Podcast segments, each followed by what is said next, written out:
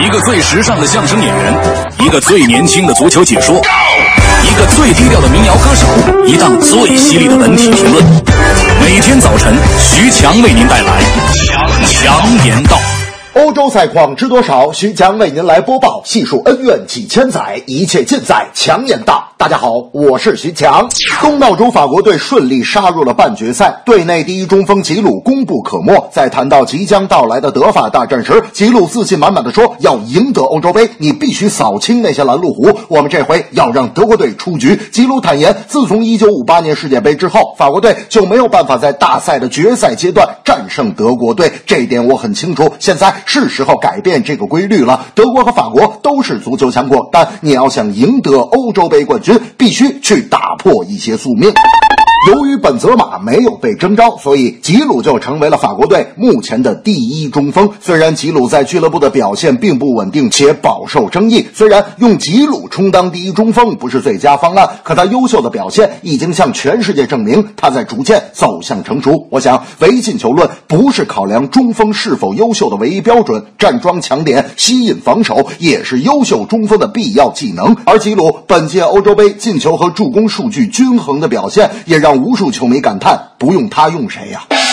那天我就跟大明说，德国防守真的很严密。他们说：“天王盖地虎，我有大吉鲁。”我说：“法国前场的传递还是有点问题。”大明说：“宝塔镇河妖，吉鲁最风骚。”我说：“你怎么那么喜欢吉鲁？”大明说：“射门姿势美，吉鲁真大腿。”我说：“那你觉得法国踢德国，吉鲁能进球吗？”大明说：“户口英吉利，国籍法兰西，记录最给力，谁敢瞧不起呀？”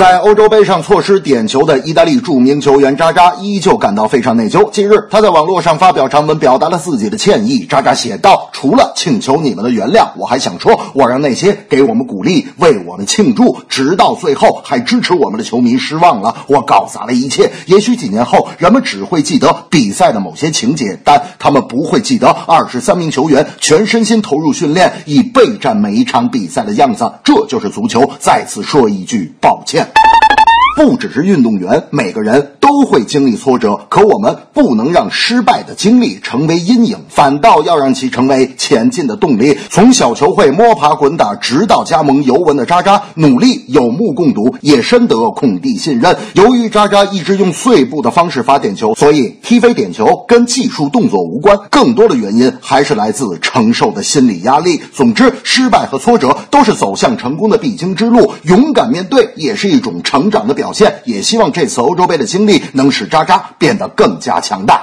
大明那天就说了：“哎呦，这个点球不进被淘汰，总让我想起英格兰队。从我记事起，我就没记得英格兰队点球晋级过。而且德国和意大利的比赛中，达米安·施维因施泰格、厄齐尔点球均未罚进。我说英格兰点球大战成绩差，跟这些球员有什么关系？大明说你不懂，这些球员都在英超联赛踢球，传染呐。”这正是欧锦征战苦不苦？法国有我大吉鲁，球员渣渣来道歉，重整旗鼓莫认输。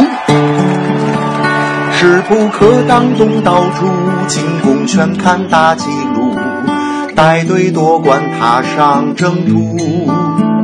渣渣把点球踢飞，感到内疚很后悔，成长经历更加可贵。